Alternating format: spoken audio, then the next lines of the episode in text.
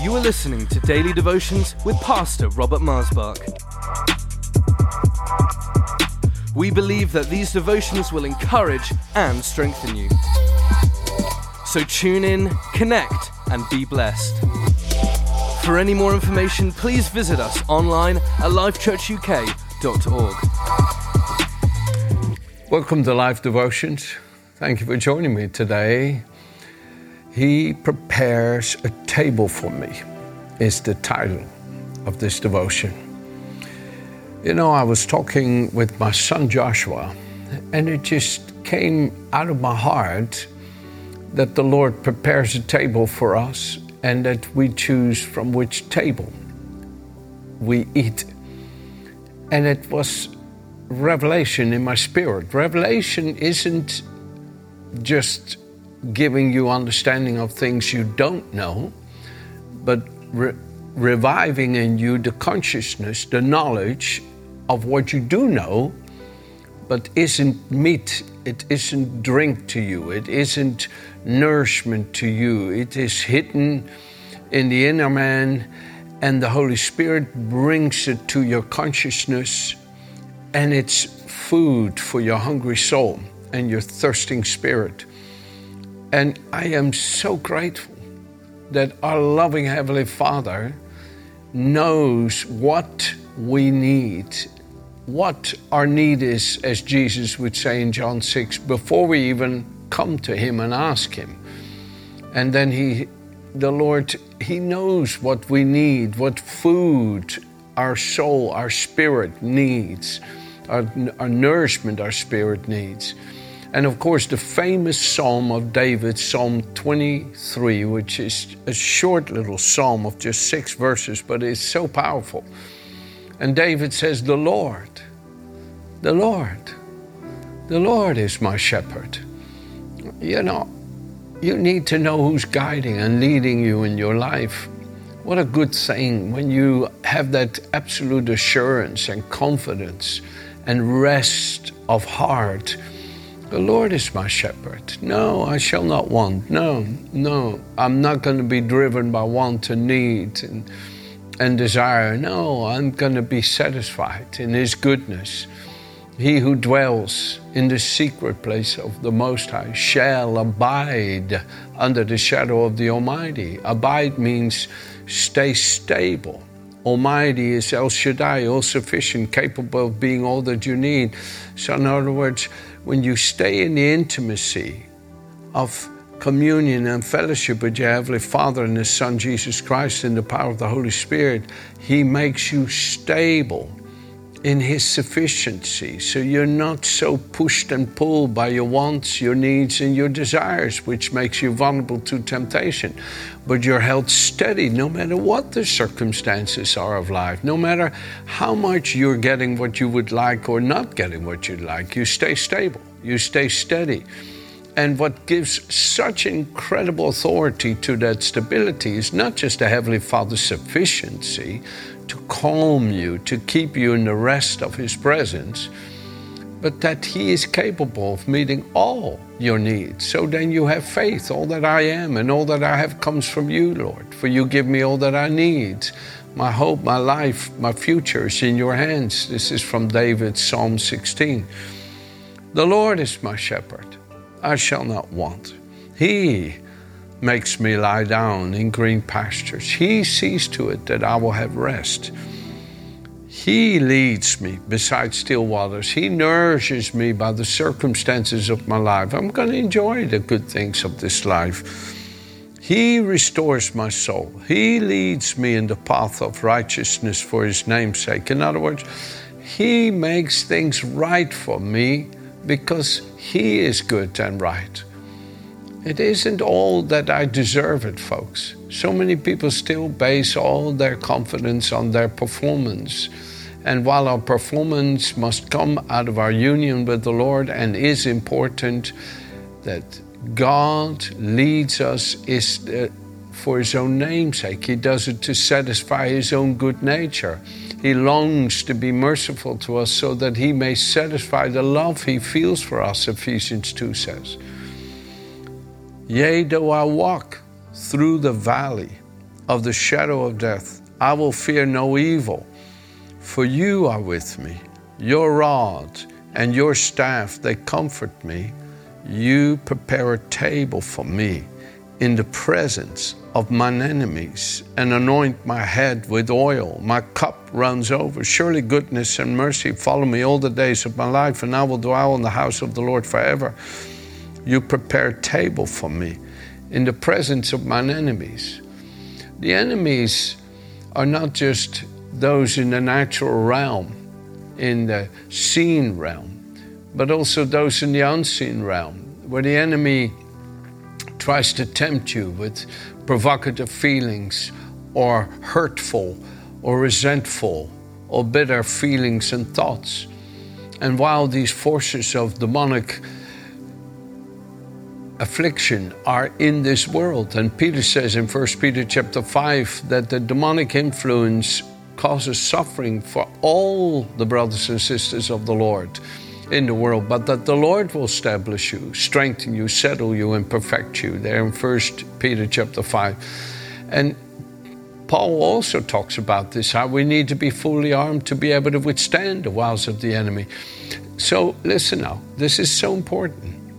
You can be surrounded by demonic activity. You can even be surrounded by really provocative and hurtful circumstances in life, and yet the Lord knows what to feed you with at a time like that, how to nourish that moment of need, that moment of want, that moment of, of, of going through trial and hardship.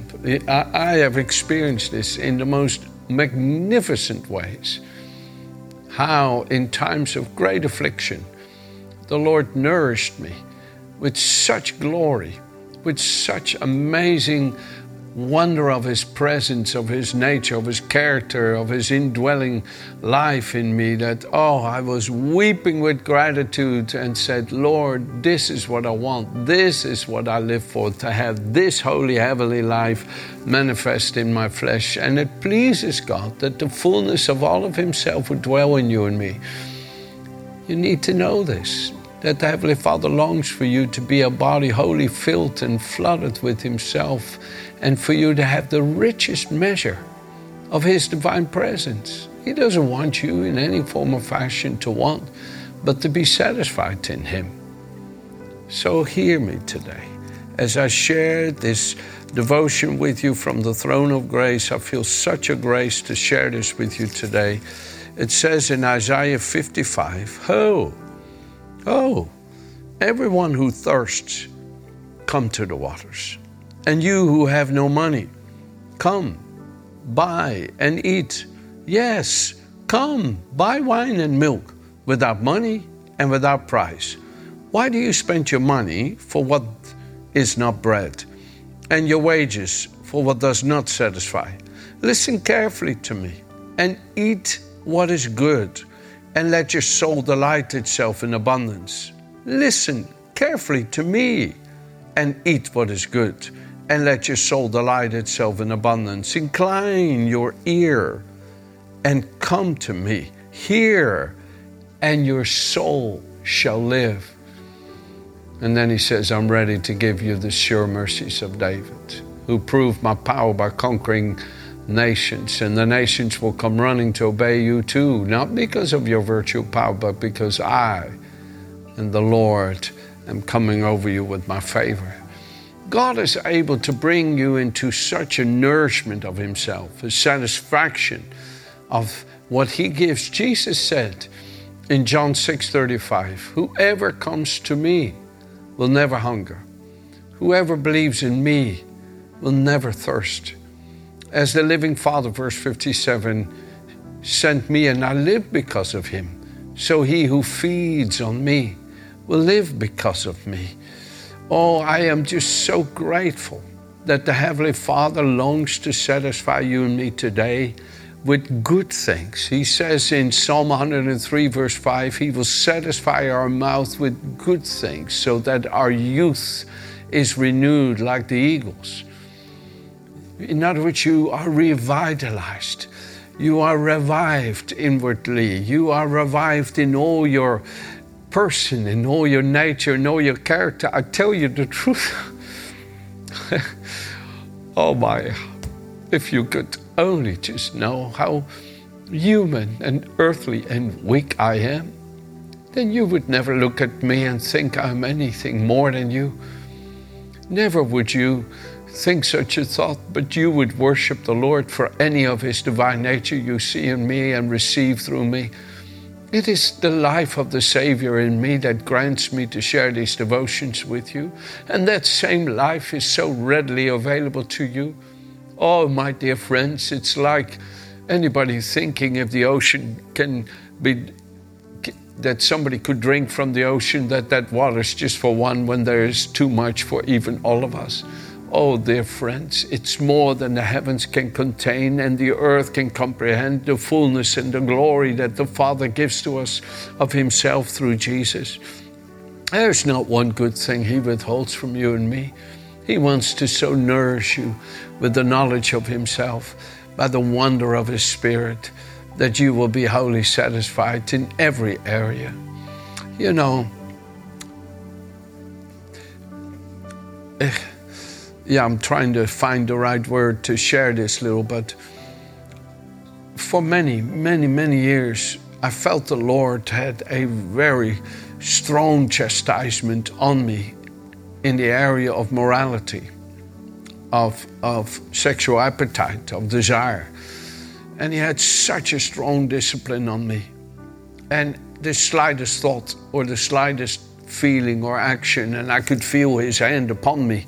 And, and I one time said to the Lord, Lord, and, and, and it just, the Lord was disciplining me. It's too much to try to share that here in this devotion, but and it says in Revelations 3:19 and in Hebrews 12 that the Lord disciplines those whom we dearly love so we can share in His divine holy nature. And, you know, and I said to the Lord one time, Lord, why are you so strict with me? Why are you so strict? Other men who are even anointed more than I am, I see their lives and they are much freer to do. And yet you hold me so tight and you keep me so strong. Why, Lord? But I trust you. I know you love me. I yield to your forming and making me. I yield to you. And forgive me if this comes across complaining, Lord, because I don't want to complain against your goodness in me. And I would weep and pray and weep and pray and weep and pray as the years passed. And then as I come into into my years that I'm in now, and I see some men my age forsaking their wives for younger flesh to satisfy their lust. And I'm saying, Oh, Jesus, Jesus, Jesus, how can I have ever had any concern about your discipline when it was your desire to keep me from falling, to present me without blaming your love? Oh, Lord, I'm so grateful. I'm so grateful for your keeping. You know, and but that discipline was there in my life, and I could ever I could just feel it always there. And it, there's a scripture that says, He who is without understanding is disciplined. And, you know, and I could feel that discipline there. And on the other side, I could feel leanness. In Psalm 106, it talks about when there are strong cravings in the flesh, there will be leanness in the soul. So, and, you know, I could feel the leanness as well as the discipline. But I yielded to the cross that was entrusted to me. I embraced it so that I could be conformed to the image of my Savior. For he who receives his life from the Lord should no longer live to please himself, but him who loved him, it says in 2 Corinthians 5. So I'd embraced the cross and kept embracing it. And it was always an uh, incredible uh, opportunity to humble myself as sometimes the, the discipline, the pain of it, the, the was hard to bear, but I kept embracing it. And then the Lord Jesus started to open my understanding as He had worked deep enough roots in me of His own divine nature and had brought me into a greater submission of His own divine submission to the Father's love and will. And, and, and He had brought me in a greater knowledge of Himself. And, and all of a sudden, He opened my understanding and showed me the rest of His indwelling life in the Father that He was leading me to. And as I entered by the Holy Spirit into that rest, the discipline disappeared, the leanness disappeared, and fatness of his indwelling life, like David says in Psalm 63, I think, it is my bones are fat. In other words, so I feel the anointing in my bones. I feel the indwelling holiness of God in my body, in my bones, in my innermost yearnings and, and desires. And I could see all of a sudden that the Lord started to feed me with food I did not know. Jesus said in John chapter 4, verse 34, I think it is, I have food to eat that you know not. My food is to do the will of him who sent me. And I began to feed upon the rest that he enjoys in the Father and the Father in him. And wow, wow, wow. I say, my goodness, my Savior, how perfect you are to lead us for your own name's sake in your righteousness, even when that means we're going through the valleys of the shadow of death and where your rod and staff has to be the only way to get through. Your discipline and your protection is the only way through to the table that you have prepared for us in the face of all the demonic forces that seek to prey and, uh, and feed on us and afflict us with their feelings and thoughts. But no, we're feeding upon the holiness of your indwelling glory in the Father and the Father in us. My goodness, what glorious table that you have prepared for us today. Amen. Have a good day.